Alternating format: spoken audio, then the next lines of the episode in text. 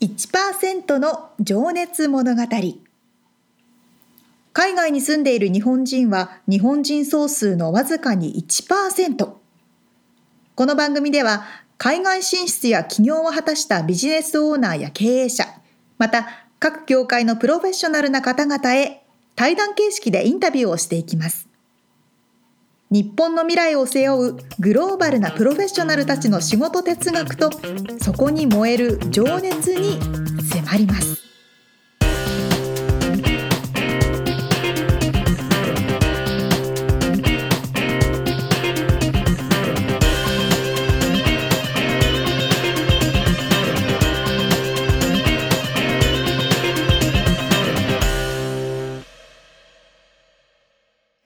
こんにちは。こんにちは。1%の情熱物語第23回となりましたはい。皆さんお元気ですか？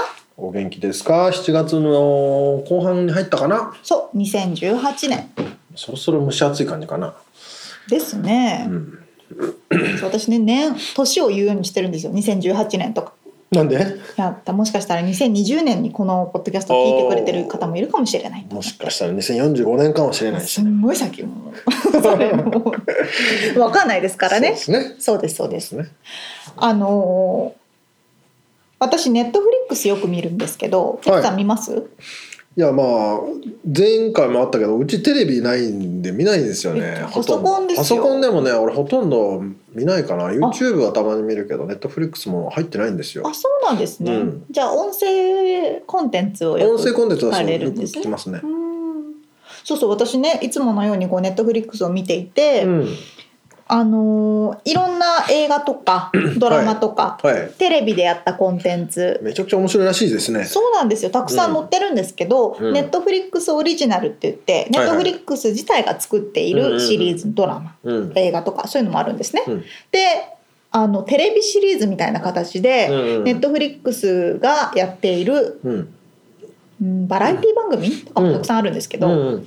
昨日こちら普通にいつも通り見てたら、うん新しい新作が出てきましたって、はクッキングい。うん。クッキングシリーズ第1回目うん。でもクッキング with ハイってなったんですよはあ、はあはえ？と思ってちょっと見たら、あ。うん。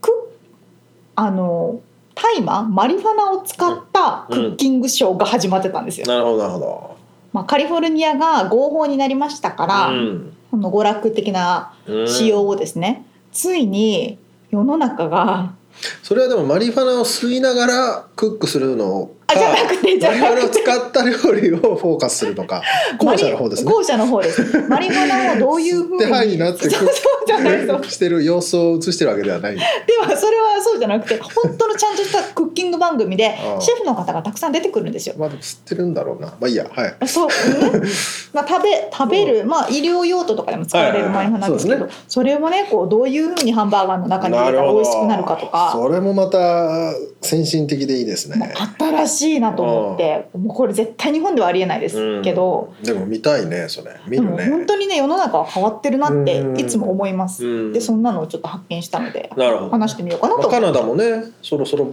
あれじゃないの？合法になるんじゃないの？確か。さあ、はい。今回は、えー、歯科技講師林さんのはい。第3回目のインタビューということになります。はい。どんなお話でしょうか？ウルティメイトスタイルスデンタルラボマスターセラミストの林さんのお話なんですけど、まあ、アメリカに、えー渡りましてですねその後の苦労話もまあ一応あったりとか、うん、仕事ぶりそして、えー休日の過ごし方なんかもちょっとその林さんの人間にちょっと迫っておりますので、では聞いてください。はい、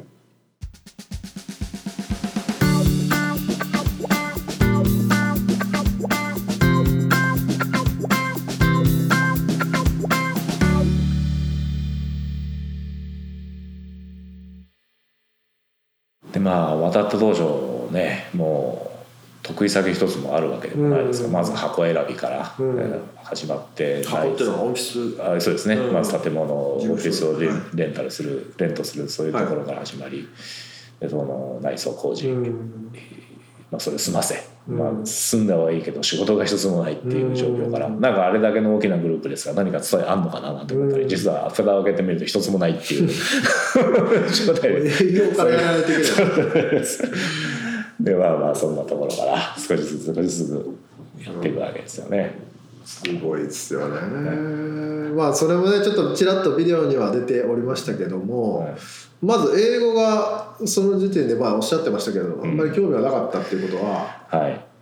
全くるいやもう全く喋りませんでしたね。そのまあまず営業で歯科医院へ回るわけですけども、門前払いですよね、こいつ何言ってんだぐらいのもうじゃあそれは飛び込んでいくわけですね。そうですね。ノックノックして、はいはいはいはい。でいやこれじゃあ何にもできないな、まあ、かといって自分の英語力がもう今日明日に上がることは いくら勉強したって。ないわけいです。からきなりね喋れるようにはなってますからね。ね、ですからなんとかしなきゃいけないっていうことでい。ろいろこうサンプルを作っていったんですね歯の。はで歯のサンプルを作ってまあいろんな種類のものを作ってうん。持っていくわけですよ。そうするとやっぱりそこが技術のが言葉を超えてくれますよね。うん。全く喋れないですけどそれを見ると全てが理解うん。司会者してくれるわけですよ。見たらわかるそうなんですねこれお前作ったのかということですね。わあすごい。なこん今まで見たことないなっていう。あやっぱりアメリカでやられてるスタンダードレベルと我々やはり日本人の,、はい。あの歯科医講師が作るレベルの差っていうのはーもううん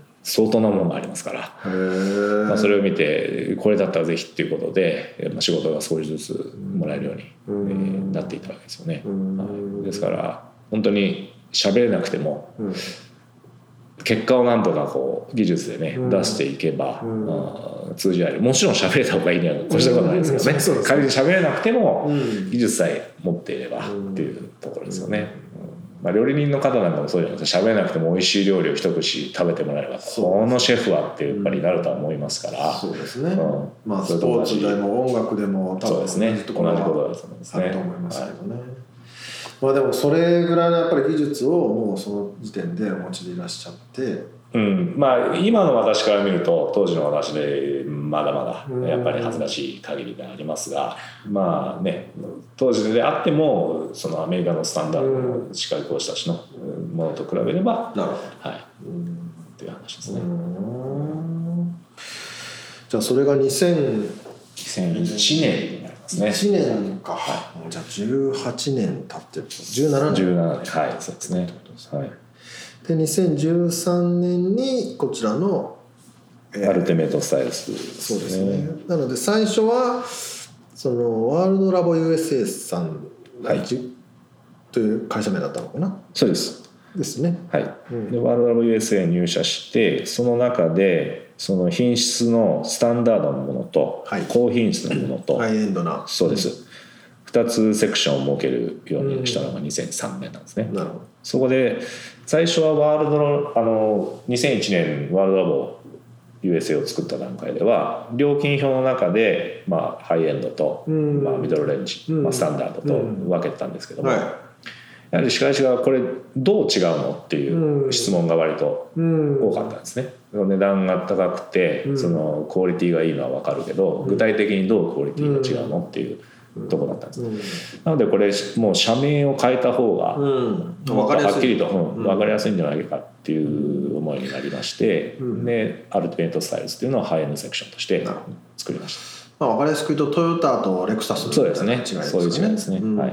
それは本当にわかりやすいですもんね。で、まあこの名前がまたね Ultimate Styles ですね。究極の究極の それはでも林さんがそうですね。命名されたんですか？はい、はい、そうです。すごいストイックさが出てますね。でそれも今はもうまあこだわってやってます。もう一つの歯に対して相当時間かけてうん。やってます、まあ、私のみならず、ここは私のところで働いてるスタッフみんな相当こだわり持ってやってますね。ど。でもね本当それは多分このオフィスに訪れた方はみんなそう感じるんじゃないかと思いますけども、うん。先ほどもね少しあのこの収録の前にお話あったんですけど、あの毎朝掃除をはい。していらっしゃって、はい。月に1回4時間とおっしゃいましたかね、はい。掃除をする日を作っていらっしゃると、本当にピカピカ綺麗でここはねフォトスタジオなのかミュージアムなのかっていう感じの ありがとうございます。素敵なオフィスなんですけどもね。ちょっと仕事のお話とちょっとだけあのアメリカに来て、はい。まあ、興味ないって先ほどねおっしゃってましたけど、興味なかったというふうに、うん。あのいかがでしたか？アメリカの生活っていうのは。そうですね。来た当初ははまず見るもの経験するものうん。は全て真新しくて、まあ、ピカピカしてましたね、うん。でああそうか。ですごい夕日なんか私あの写真が好きで写真を撮るんですけど、すごい夕日なんか見た日は日本では見れないような、うん。あこういう夕日が見れるところに自分は今住んでるんだなっていう実感。い、うん。でやはり新しい環境。うん。すごくウキウキした感じです、ところが23か月もしてくると今度それがストレスに変わってくるんですよね。っていうのはあのやはりまあこれね日本人である板倉さんでも共有していただけると思うんですけど、うん。日本生まれ日本育ちうん。の我々にとって、うん。約束したものがちゃんと出されないとかこういついつまでできるといったものが全く届かないとか。そういうストレスあるじゃないですか。めちゃめちゃありましたね。ね。でそういうのにやっぱり最初イライラしてでそれで対して文句を言いたいけど英語もうまく出てこない。もうそこにまた自分に対してストレスがたまる。でそれに、まあ、今ではもうねそれに慣れたというか、うんうん。うん逆に日本が細かすぎるのかっていうところに気づいてくるわけですよね。うんそのまあどっちが正しいとかわけではなくて文文化の違いであってでヨーロッパ私も仕事上いろいろな学会でいろんな国行くんですけども、ヨーロッパ例えばイタリアとかスペインあたりだと、うん。アメリカよりもう一つルーズうんですよね。で片や日本へ行くとものすごく几帳面に全てをやられてうんうんでその間ぐらいっていうとアメリカぐらいなんですよ。そうかそうか。はい。そうするとこう世界的なスタンダードで考えるとアメリカが基準ぐらいなのかなと思ってくるんですよね。うん。うん、まあそんな感じで最初はストレスがたまり、うん。である人にそのアメリカ人にははい。喧嘩で負けないようなうん。あの英語力をつけてくださいと。うん言われたことがあって。うん。で今ではもういろいろこう言い合いになってもは負けないぐらい するわけですけども、はあこういうことかっていうのが当時分かるわけですよね、もう言う言いたいことも全部言われてこっちの言いたいことはもういね考えてる考えてるんで僕も怒ってくると日本語で怒ってるわけですこの人に対して。それで「おこいつなんか怒ってるぞ」みたいな感じになって。怒ってるのは分かるぞってそうですよね。いやでも本当それは僕もありましたね、喧嘩しやっぱでも僕の場合手出出ちゃったこともありましたよそれは相当なあれだったんでしょうね。それが一番分かりやすかったですけどね、こいつは怒ってるな。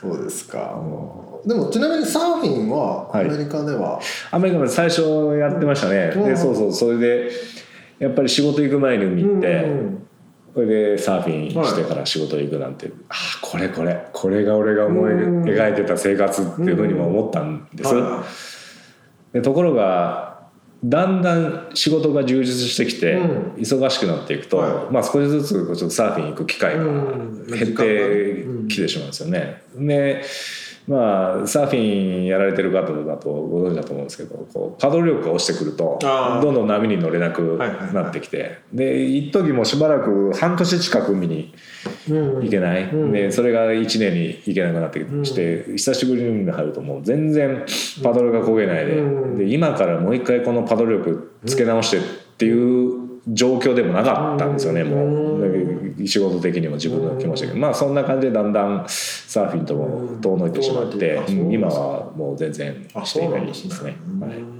そっかそっか、まあそっか。僕はあのサーフィンが大好きなので 一緒にできたらなってちょろっと思ったんですけど、そっかそっか。まあでもそれはその分仕事だったり、ねうん。プライベートライフが充実してるってことでもありますもんね、ちなみに週末とかは何をされてるとかは？週末は割と休めない日も多いんですよね。いろんな学会に呼ばれて発表しに、行ったりとかその準備をする時間に当てるですとか。で,、うん、でも休める日はうん。もう思いっきり休みます。もう、うん。今日は一歩も家から出と出といたんねんっていう感じで、関西弁が出ましたけどそうなんですね、はい、一歩も出なかったりしてますね。それは何をされるんですかその。まあもうゴロゴロゴロゴロしてテレビ見たり読めなかった本読んだりとか、うんね。あでもその時も論文読んでた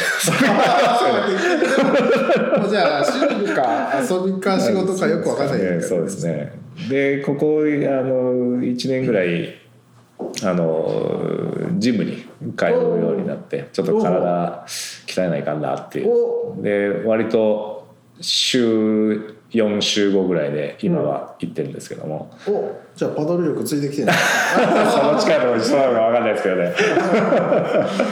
そうですか。なるほどね。まあまたじゃあサーフィンする機会があればそうですね。ご一緒させてください。時は。はい、じゃあすいません。ちょっと時間もねあんまりいただいてもあれなんでちょっとね仕事のところを僕掘り下げたくてはい。あのー林さんが今の仕事をしていらっしゃってうん。誇りに思う瞬間ってどんな時ですか、いくつかありますね誇りに思える瞬間というのは。はい。まず、まあ、第一に上がるのはやはり術後の患者さんのもう会心の笑顔を見れた時ですよね。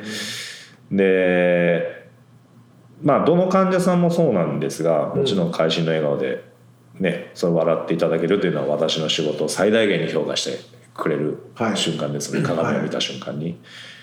でそれが小さいケースであれ大きいケースであれ、どれも嬉しいんです。うん。でもやはり大きいケースしかも相当な術前がもう歯がぐっちゃぐちゃの状態の方ですよね、はい。もう笑うことができないうん患者様ですので、その人が笑えなくなるとどういうことになるかと言いますと、うん。表情がなくなるんですね。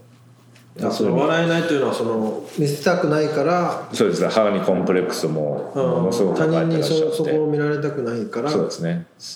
口を開けて笑うことができないってことですねっていうのはやはり人生において笑顔がないっていうのはものすごく大きな欠落じゃないですか、うん。ね、そうすると表情がなくなっちゃうんですようん。その方から。うん。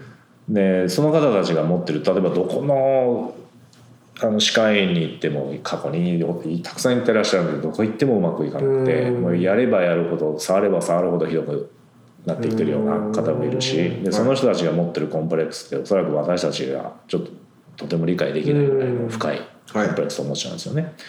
でそういう方をやはり最後私のとこ来ていただいて、うん。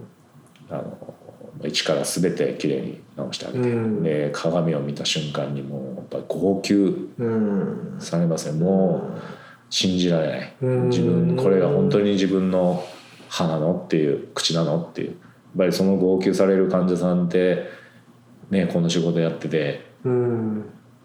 わあよかったなって、ね、思いますしこれだけいわゆる仕事のフィードバックが返ってくる仕事っていうのもなかなか他にないんじゃないかなっていうぐらいいい時も悪い時も直接返ってきますからうん。そのフィードバックが患者さんかうら。ん。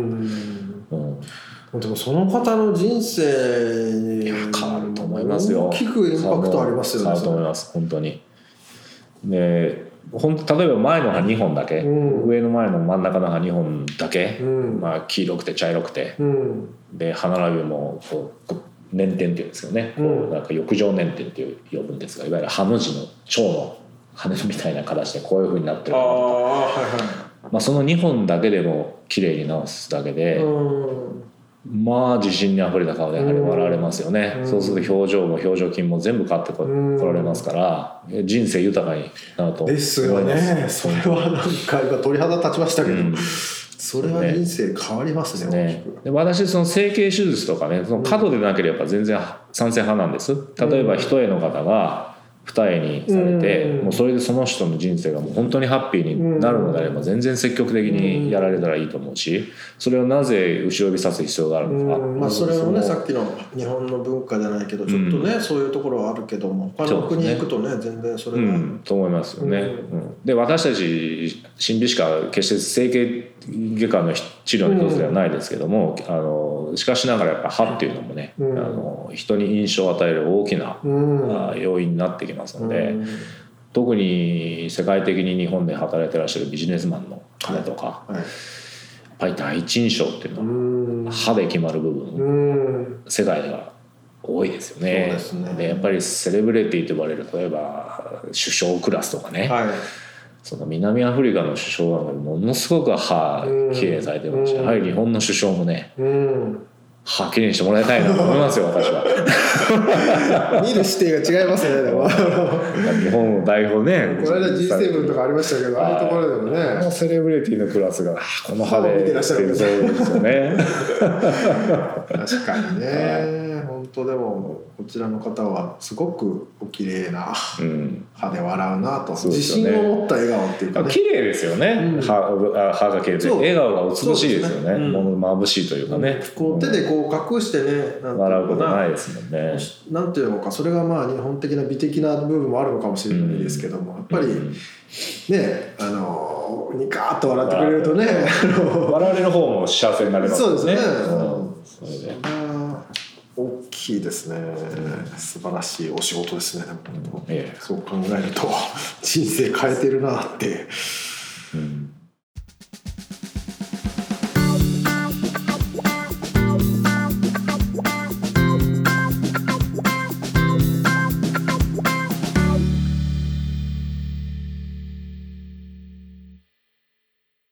その人の人生をね変えるお仕事ですからはい、それだけの責任感を持ってうん。されなくてはいけないお仕事だから。うね。笑顔を取り戻す仕事。ーん。でも素敵なお仕事です素敵なお仕ね事ですね本当に。うーん。あのーねまあちょっとエピソードにも出てきたけどその歯がぐちゃぐちゃぐちゃっていうかまあそのコンプレックスでうんうんうん。人に見せられないから笑顔がなその人から笑顔がなくなってしまうっていうお話、もう本当にねちょっと想像ができないぐらい多分辛いんだろうなって思うね。うんうんうんうん。話聞いてると思いますよね。でそれをね笑えるようになるっていうのは相当嬉しいだろうなと思うね。ねえ、いやす責任感も伴いますけれども、うん。素敵なお仕事ですね、うん。うん。あの林さんがうん。英語についてお話しされてたじゃないですか、うん。で多分英語が嫌いな人とかって、うん。うんなんでこれ勉強しなきゃいけないんだろうって林さんみたいに思われたと思うし、思ってると思うんですよ、うん。でも小さい頃ってなんで義務教育があるかっていうと、うん。きっと本当いろんな方向性を可能性を持たせるためなのであって、やっとけばよかったってよくあるじゃないですか。う んそうですね。そう。だからそういうだうん。子供にこう子供の時に英語を勉強しとくとか、言語を勉強しとくっていうのは大事なことなんですよ、うん。まあいろんな選択肢をね広げるためにね、うん。そうだね。そうそうそうそう。わかんない。何がどう起こるかわかんないですからね、うん。ね。俺もやっとけばよかったなと思いましたよ。そうそうみんなみんな思ってる。あの時に私も真剣にやっとけばっていうのがありますからね。まあまあはい、まあ、アメリカにこうやっていらっしゃってまあはい。実際にお仕事をスタートされたわけですね、ね。まあでもその英語力もまあ技術でこうカバーというか技術がんそのね言語の壁を越えていったっていうのもね。認めてくれてってことですよ素晴らしいね。うん。エピソードでしたね。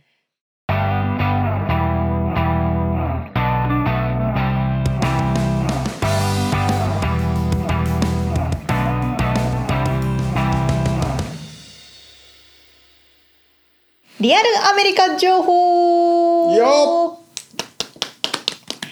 ロサンゼルスからアメリカの最新ビジネス情報生活情報をお届けしていくこのコーナーです。はい。ミッツさんはい。お買い物をするときに何でお支払いをしますか？まあクレジットカードですね。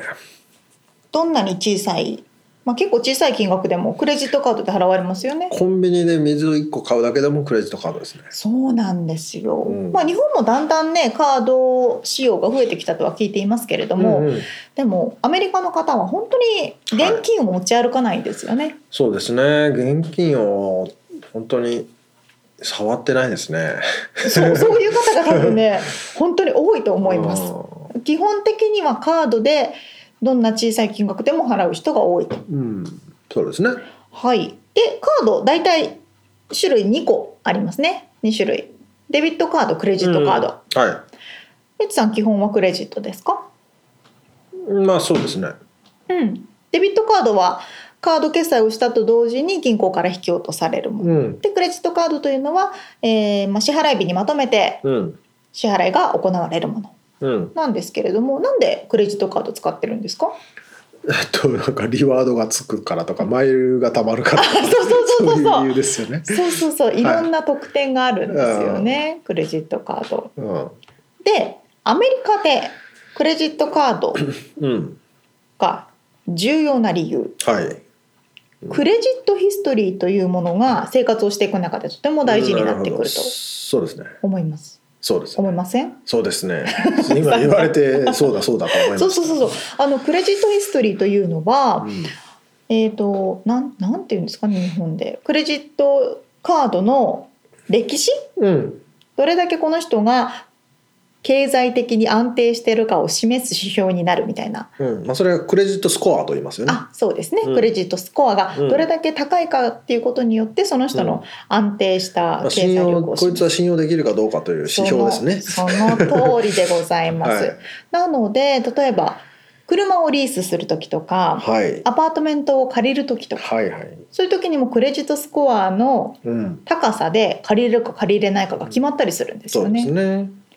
ですので、うん。例えばアメリカに渡米が決まりました。はい。駐在が決まりました、うん。そういう方に一番こう私が真っ先にお勧めしたいのがクレジットカードを作りましょうってこと。でそのクレジットスコアというのは長さによってあのクレジットスコアの点数がそうですそうです、うんどれぐらい長くうん、使ってたか使ってたかっていうことによって、その点数が変わってくるんですよ。うんうんうん。なのでできるだけ早く作ってほしいなと思います。そうだよね。そうそうそうそう。確かにあれか。最初どうやって作るんだっけな。最初ね今ね私日本から来た時日本で作ったんですよ。あそうなんだ。そういういろんな会社さんがあって、日本からアメリカのクレジットカードを作って持ってこれますとか、まあね今 UFJ さん？あれ？ちゃうわ。ユニオンバンクさんか。うんうんだったら作れるのかな？日本で。なんかよくわかんない。うんいろいろあるんですいや僕はね来た時はなくて。よあそうなんだ。なくてというか作ってこなくて、はいはいはい。でね最初作るのにねクレジットヒストリーがないと作れませんとかわけのわかんないことそうそうなの。いやクレジットカードがないから作りたいって言ってんのに。そうそうそう。そのスコアを取りたいから作りたいって言ってるのにないから作れませんって言われるんですよね。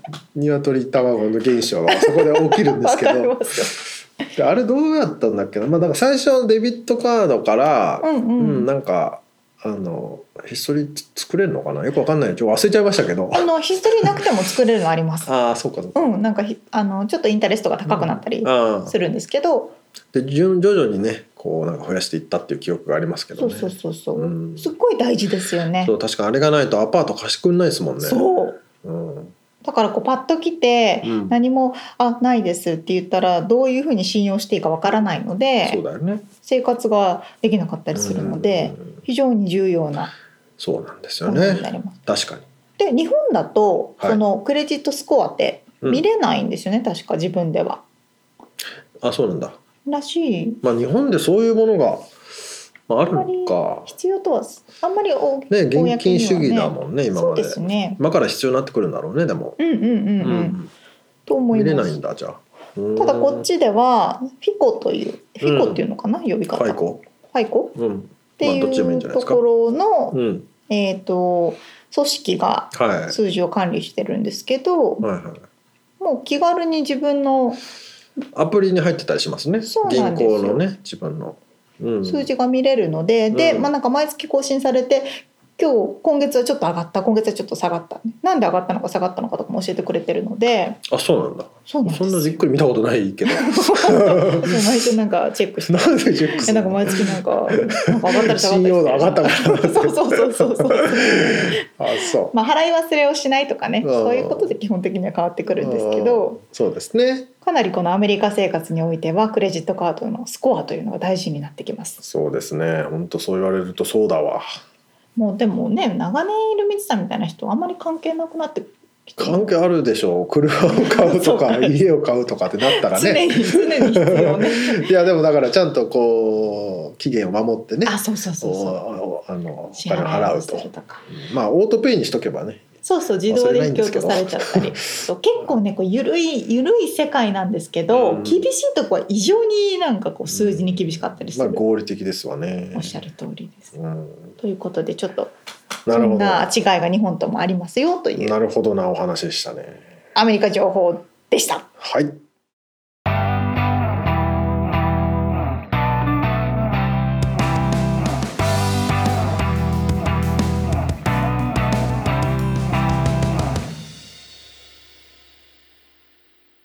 さて今回はウルティメイトスタイルデンタルラボの林さんマスターセラミストですね。はい。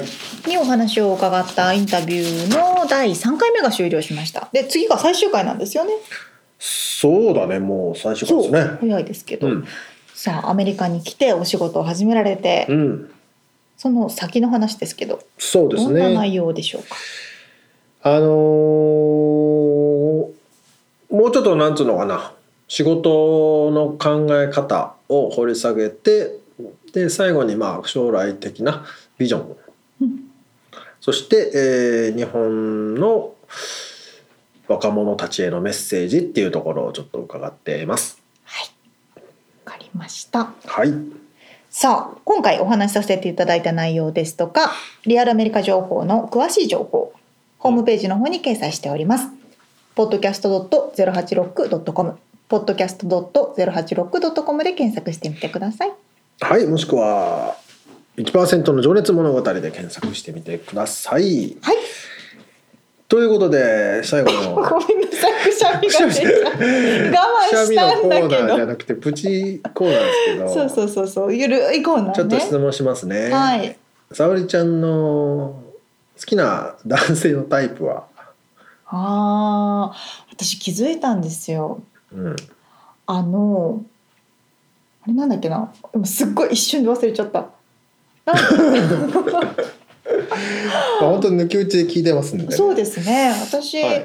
でも結構こう今のパートナーの方とかはあの南の国の方？うん、南というかアメリカより下の方？南米とか中米とかそっち系のね。はいはい。方なんですけどやっぱりそういう方の方が合うんですよね。うんというと、性格？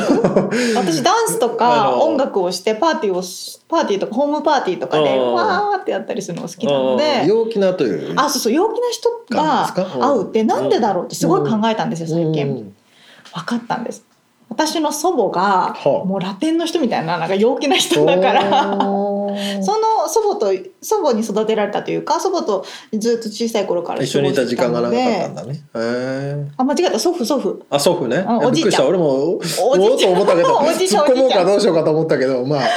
そうおじいちゃんね。おじいちゃんがもうそういう人だからあなんかこおう。家にいるみたいなのかなと思って。惹かれるんだろうなきっとね。ほうほうメッツさんは？俺もね今質問しながらね考えてたんだけどね。まあまあ同じかなよく笑ってくれる人まあねかな？奥さん奥さんはそういう感じもうの人ずっと笑ってますよ。ああ楽しいことはね 大事なんですよ。ね。ううんん。まあその笑顔の向こう側もねうんうんいろんな世界がありますけどもちょっと意味わかんないこと言ってるね。いやいやいた。まや、あということでまあ楽しまあくそうですね。なんかいろいろちょっとプライベートな情報も若干盛り上げていけたらいいなと思います。はいということで1%の情熱物語でした。バイバイ